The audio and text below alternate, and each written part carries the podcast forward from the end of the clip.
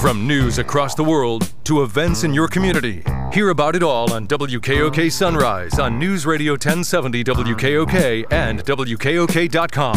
He's been fabulouser than ever this week. Did more clackety clack than was ever done before, and we appreciate his help and hard work. So he gets to enjoy a couple of two, three days off. So Rob sent our fabulous uh, producer, on vacation next week. So we hope he gets some much, much, much needed R and R. We always appreciate his help and hard work. On the newsline with us now, movie Mike McGranaghan, professional movie critic. His website aisleseat.com. He's a staff writer for Ranker, member of the Critics' Choice Association and the Online Film Critics Society, winner of awards, author of books, enjoyer of a sponsor, the Campus Theater, campustheater.org, and just a super duper tweeter at Aisle Seat. Have you been as active on Twitter? I haven't been on it quite as much myself. Mike? Yeah, I have constant movie talk and things like that. I've been watching a lot of movies, tweeting about movies, trying to recommend things people can watch at home while movie theaters are closed. So, uh, yeah, I've been tweeting away pretty furiously lately. And when will we see movie theaters open? We know some are open. What, what's the status around here?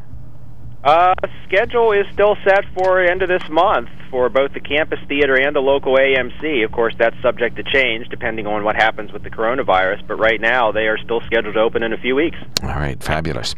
Well, we got uh, three recommendations you mentioned you could pass along today, so we'll take them. We'll knock them down in order. The Secret Garden.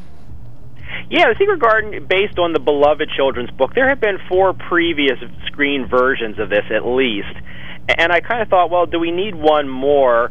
Uh, but then I saw the movie, and it's actually a pretty good adaptation of it. Colin Firth plays a, a very angry man who has to take in his orphan niece, and she ignores the rules of his home and finds a secret garden hidden in the back. Hence the title, "The Secret Garden."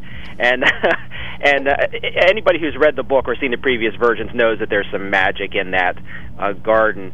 But uh, what I liked about the movie, I thought that they used CGI very well to bring the garden to life, but they didn't overdo it which is nice. You know, a lot of movies they they CGI everything to death, and that's what I was afraid was going to happen here.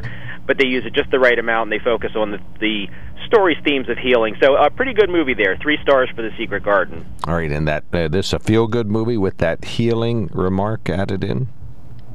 Uh, yes, very much a feel good movie. This was supposed to open theatrically back in April, and because of the coronavirus, it got delayed, and the studio said, well, we'll just make it available on demand instead. So that's available starting today. But yeah, it's definitely a feel good movie.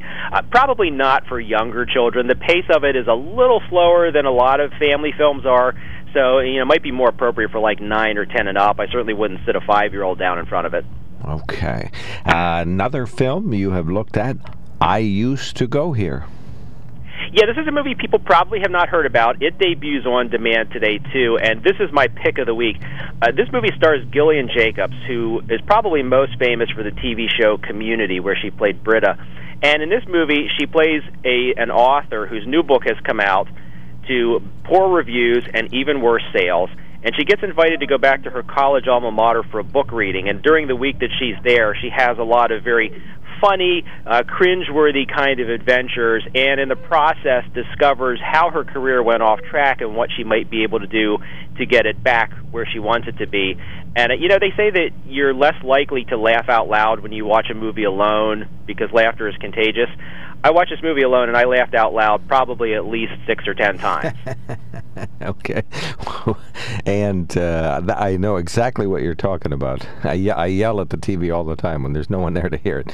So, right. okay, I used to go here, and you say, and again, may, maybe a maybe a through line through your. Um, uh, discussions today, this idea that this movie uh, sort of has a moral and uh, sort of a, a, a feel good lesson. Absolutely. A lot of movies have the message that you can't go home again. And this movie flips that on its ear. It says you can go home again, and if you feel lost, sometimes going back to the time and the place where you felt the happiest is a great way of hitting the reset button. So uh, it's a very, very funny movie, but it's also a movie with some substance to it. So that one's three and a half stars from me. And Gillian Jacobs gives one of the best performances of the year. I know she will never get an Oscar nomination because it's a small little indie film, but she really is phenomenal in this movie. All right. I used to go here. All right, write that down. I used to go here. All right. And she dies tomorrow. Yes, this is a very interesting movie because for the first 15 minutes I thought I was going to hate it, and then once I figured out what they were doing, I really, really enjoyed it. Uh, this is a I'm to not to lie here. It's artsy. It's kind of an artsy horror film about a young woman who, for whatever reason, comes to the belief that this is her last day on Earth, and that the next day she is doomed to die and her fear starts to spread to the other people in her life. Her fear spreads to her sister, who then thinks that she's going to die tomorrow, and her sister goes and interacts with other characters, and they start to believe it. So it's sort of like a, a contagion or a virus thriller, but instead of something that's airborne or something that makes you physically sick, these people all get something that makes them think that they are about to face imminent demise. Uh, okay, well, I won't ask for any spoilers, but it, it, I'm sure it just deteriorates from there. Yeah, it's it's kind of a movie that's more about mood and tone and atmosphere. But if you've ever had one of those moments in life, you know, most of us don't really think about death too much because it would be depressing if we did. But if you've ever had one of those moments, like in the middle of the night or something, where you wake up and you start thinking about dying, and then you get like all panicky about it, that's what happens to the characters in this movie, and uh, you know, imagine that feeling not going away. So this is really a great big anxiety attack of a movie. Uh, it, it's artsy. It, it can be a little challenging at times to figure out what's going on, and you don't necessarily get any concrete answers about what caused this. But uh, if you like things that are adventurous and different and interesting, uh, She Dies Tomorrow is pretty cool. So I give that three stars as well. All right, great. Aisleseat.com if folks want to go back and review these. Plus, uh, the review that's on the website is considerably longer and more detailed. Uh, yes. And there's no spoilers in your reviews. Am I correct in that?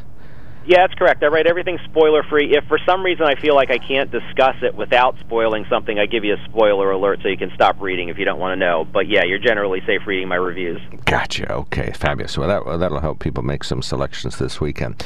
Disney pulled the plug on a theatrical release of Mulan. We had that in the entertainment news this week. Elaborate on that a little bit. Yeah, I mean, we're talking about when theaters are going to reopen, and it's all been hanging on Tenet and Mulan. Well, Disney pulled something that was a little surprising this week. Uh, they decided that they are not going to pursue a theatrical release for Mulan. Instead, they're going to make it available on Disney Plus, their streaming service, next month.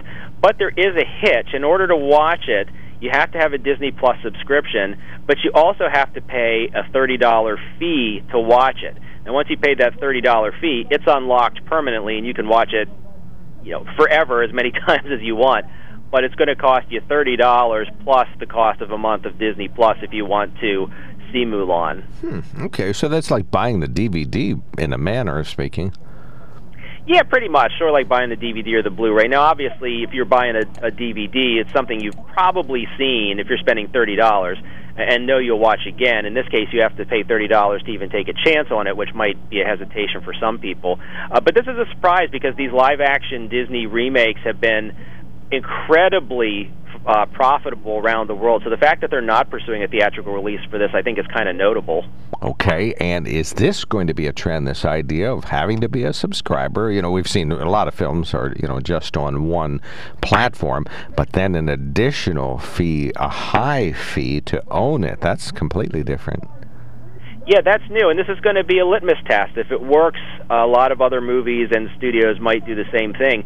Disney Plus, if only a portion of the people who subscribe to it, if only like 40% of the people who subscribe to Disney Plus rent this thing, it will make a ton of money. So the potential for profit is there.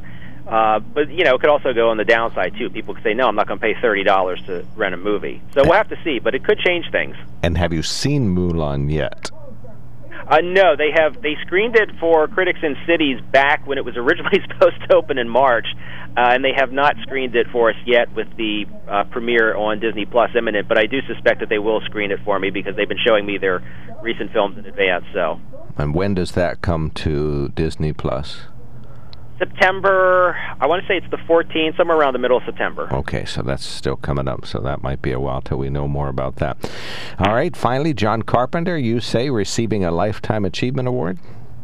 Yes, the great director John Carpenter, maker of so many classic films, in the horror genre, Halloween, Christine, Escape from New York, The Fog.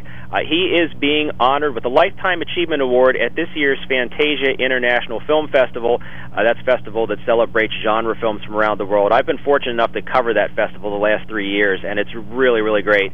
And I cannot think of a more deserving recipient of their award than John Carpenter. Okay, and just the fact that there is a Fantasia International Film Festival is news to me. So I got to pay attention to all these uh, these sorts of things more often. Well, movie Mike McGranaghan, thank you so much for everything. Thank you for all your updates. You've really made uh, at-home viewing a little less risky and a little more enjoyable. So we appreciate that very much. Thank you, sir. Thank you. Movie Mike McGranaghan, professional movie critic. His appearance always uh, sponsored by the Campus Theater, Lewisburg.